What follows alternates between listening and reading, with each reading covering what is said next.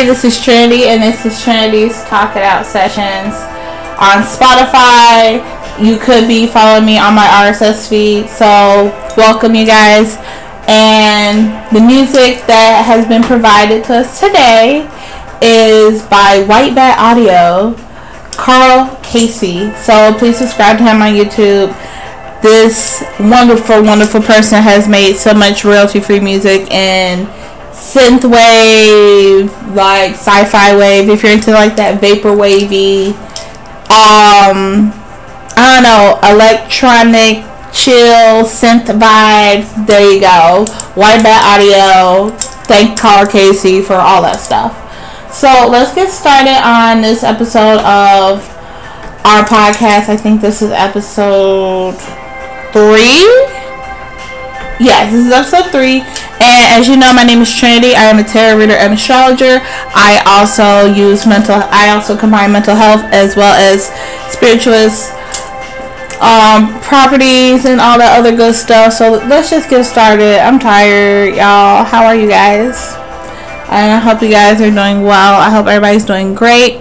We are gonna talk about today. Um, shadow work. No one wants to talk about it. A lot of people are somehow still seemingly ignoring it after a long time. A long time. Everybody loves to throw around my favorite word, narcissist. Uh, that is my absolutely favorite word. Um, a lot of people I feel do not understand. Number one, when you start doing shadow work, you cannot just throw around the word of narcissist. And I hate to tell you this. It's probably the most overused trope to call somebody quote unquote toxic. And it makes my head hurt.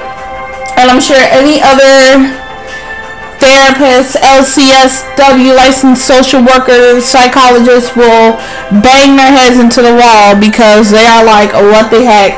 Know that person is not a narcissist. Now, I will say people can have narcissistic traits, as everybody does. Everybody has those very insanely self-serving, selfish traits to them. So that's not something you can ignore when you do shadow work.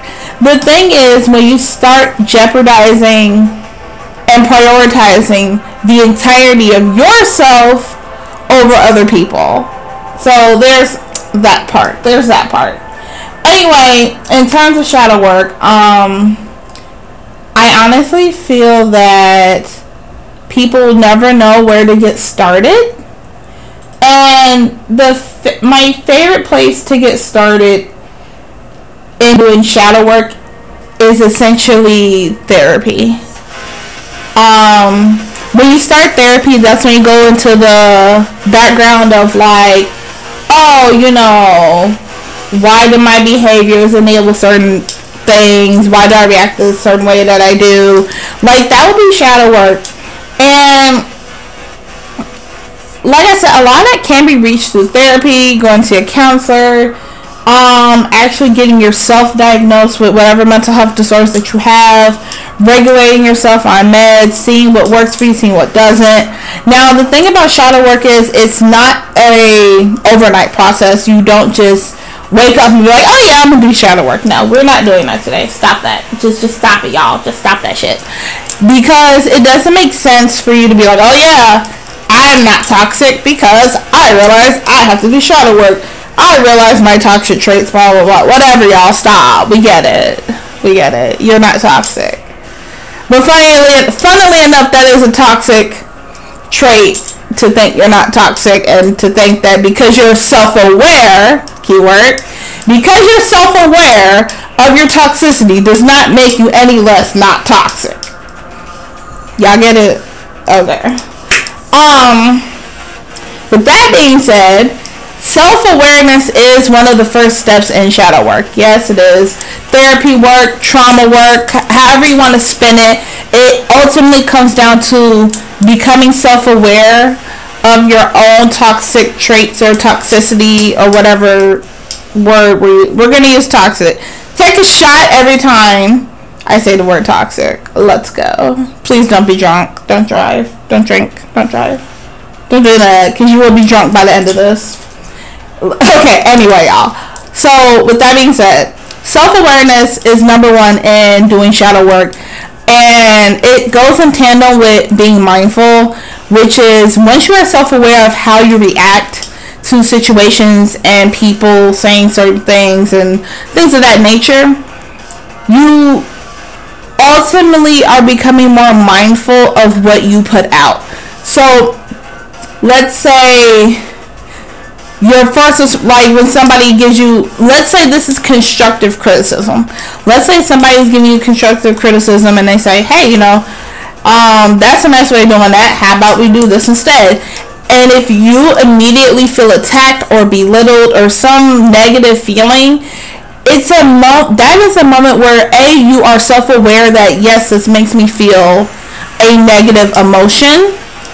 Mindfulness is taking that feeling a negative emotion and turning it into something where it's like yes i feel angry and upset.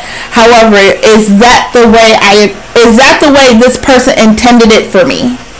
Is that what this person meant by when they said hey you know i like that let's do it a different a different way. Are they attacking me or am i internalizing this because of some other situation that i correlate with it? Mindfulness comes into play at that point when instead of reacting, let's say, instantly or in a trauma response, well, what do you mean by that? Or some like something along those lines. It doesn't have to be exactly that. Um, that reaction is more so a trauma response where if you use mindfulness, you could have been, you would have been able to effectively turn that into something where it was hey, what do you mean I can do, you know, better or something like that, or how can we change it, or hey, what's your opinion, things like that. So it get it can get hard, and that's one of the very first steps in doing shadow work or trauma work or whatever therapy work you decide to do. It can get a little difficult because it takes that hair trigger second to react, but it takes five seconds to be mindful of um, your emotions and how you react to and how you react to whatever the stimulus or whatever was said to you. So I'm not saying that no one can do shadow work or trauma work or whatever. I will say it's more of a counseling and therapeutic thing which requires it can be done on your own However, it does require sometimes a little bit more help from like again a spirit like a spiritualist, um, your pastor, whoever you go to for some sort of counseling, especially if you go to a professional um, social worker or therapist or whoever you go to. Um, friends are not as helpful in the shadow work process, and the reason I say that is because a lot of times there is a bias to you and your situation that surrounds it. And they also have their own biases. I'm not saying therapists and counselors and stuff don't, but usually they are more trained to eliminate their bias. I'm not saying they can do it effectively all the time, but usually when you find the right the right person to click with and you know therapeutize with, you can't. They are more self-aware of their biases than a friend or co- like a friend or even a coworker could be. Everybody has their own internal biases, and that's why your close personal circle sometimes they're able to. They're a good support system, but that sometimes they're not very helpful in doing, you know, your own internal work and things like that. If you get what I mean. No. Do you get what I mean? No. Okay. Um. So with that said, I will kind of move on a little bit out of that. So self awareness and mindfulness are probably the basis of things where I start people when they do do shadow work. So self aware is, like I said, self aware. To just to recap, self awareness is to be aware of your feelings and things like that. Mindfulness is being more. Uh, mindfulness is being more aware in how you react so if you can kind of get a grasp on those two things, honestly, you're on the right path. And if you need any extra help, by all means, go, go, go, go. Go to therapy. Go to your psychologist. Whatever. Take always take care of your mundane before you make it into some sort of magical journey. And spirit, like spiritualism, like spiritualists, and even regular, regular folks, it all comes from the same basis of psychology, basic psychology. Hey, what is going on in your surrounding circumstances? What has affected you over time and things like that that has developed you into the person that you are now and reacting the way that you do now. Again, it's a lot of hard, it's not hard, hard work, but it is hard work to be more aware and more present in yourself, especially some of you have problems dissociating. And yes, staring off into space is fucking dissociating. Don't say that it's not because it is.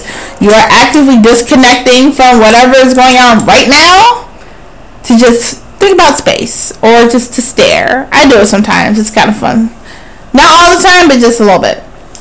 Some people do dissociate, dissociate um, more than others, but again, that's a trauma response, and that is somewhere again mindfulness, like self awareness and mindfulness, can come to way, come into play where you are aware that you're getting ready to dissociate, and mindfulness is bringing yourself back, and then we have the third step, grounding.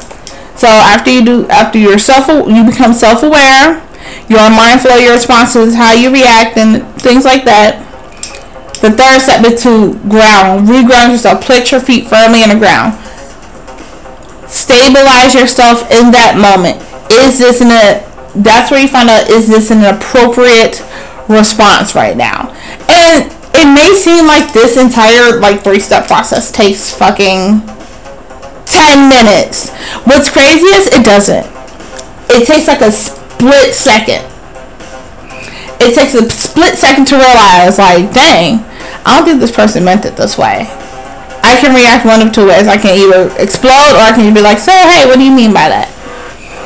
Sometimes it can be like the safer option where like, mm, if I choose a safer option right now, like, hey, what do you mean by that? And you get clarity on that person's like intention. Sometimes intentions aren't always clear, but usually in the moment you can kind of tell if this person means you malice or not or if they're being sarcastic or whatever. Now, if you're on the spectrum or there's like, um, if you have like autism, um, things like that, or some sort of like emotionally, uh, or some sort of mental disorder where you are not able to tell social and emotional cues, that is when it can be more hard and in, not even more hard, insanely difficult to discern that. For our regular folk, maybe neurotypical folks, some neurodivergent folks can discern enough, but it's usually masking and all that other stuff. We're not getting into that. We can get into that next episode. But if you are like on the neurodivergent levels, it does become a little bit difficult, especially if you have like underlying um, disorders where you cannot tell people's social emotional cues. You know, you know, some people like like to immediately blur, blurt out Asperger's, and that's not a thing. Just no, don't do that. Don't do that. People still say that, and yeah, no, just don't do that. Just if you're on the spectrum, especially um, if you're on this uh, autism spectrum, it becomes insanely hard for those people to really discern that, and you can fix it to whatever situation that you need to. By sometimes I choose the safer option, be like, hey, what do you mean like that? Or I will play it as a joke, and I'm very bad at it, and like, oh, hey, you know, kind of slow. What do you mean? And you know, the typical neurotypical person be like, no, you're not. Oh my god, you know what I mean. And I literally don't know what this person's mean. So I just choose the safest response and kind of like go back and reevaluate how I could have done that better. I'm getting off track. Oh my goodness, I'm getting off track. Anyway, shadow work. Three steps to end this podcast. Uh, or to end this episode. Self-aware, mindful, self-awareness, mindfulness, and grounding. All right, those are your three top things that you can use to start shadow work, trauma work. And tandem with mindfulness, a journaling is great for this.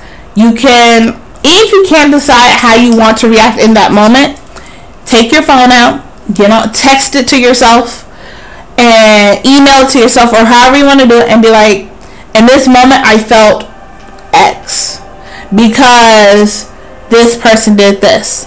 And then you reflect why. That is that can become a big part of self-awareness. Steps one and two literally go hand in hand, conjoined at the damn hip type of energy.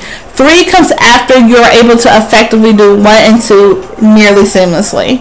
And like I say, if you need any help with this, by all means, go, go, go to therapy. They can give you tools and techniques based on your situation so that way you can essentially work it out better. So I feel like I've been talking in circles. I want you guys to let me know what you think and what techniques do you use or if you even go see a therapist or anything to do shadow work or trauma work. Do you have any questions about it?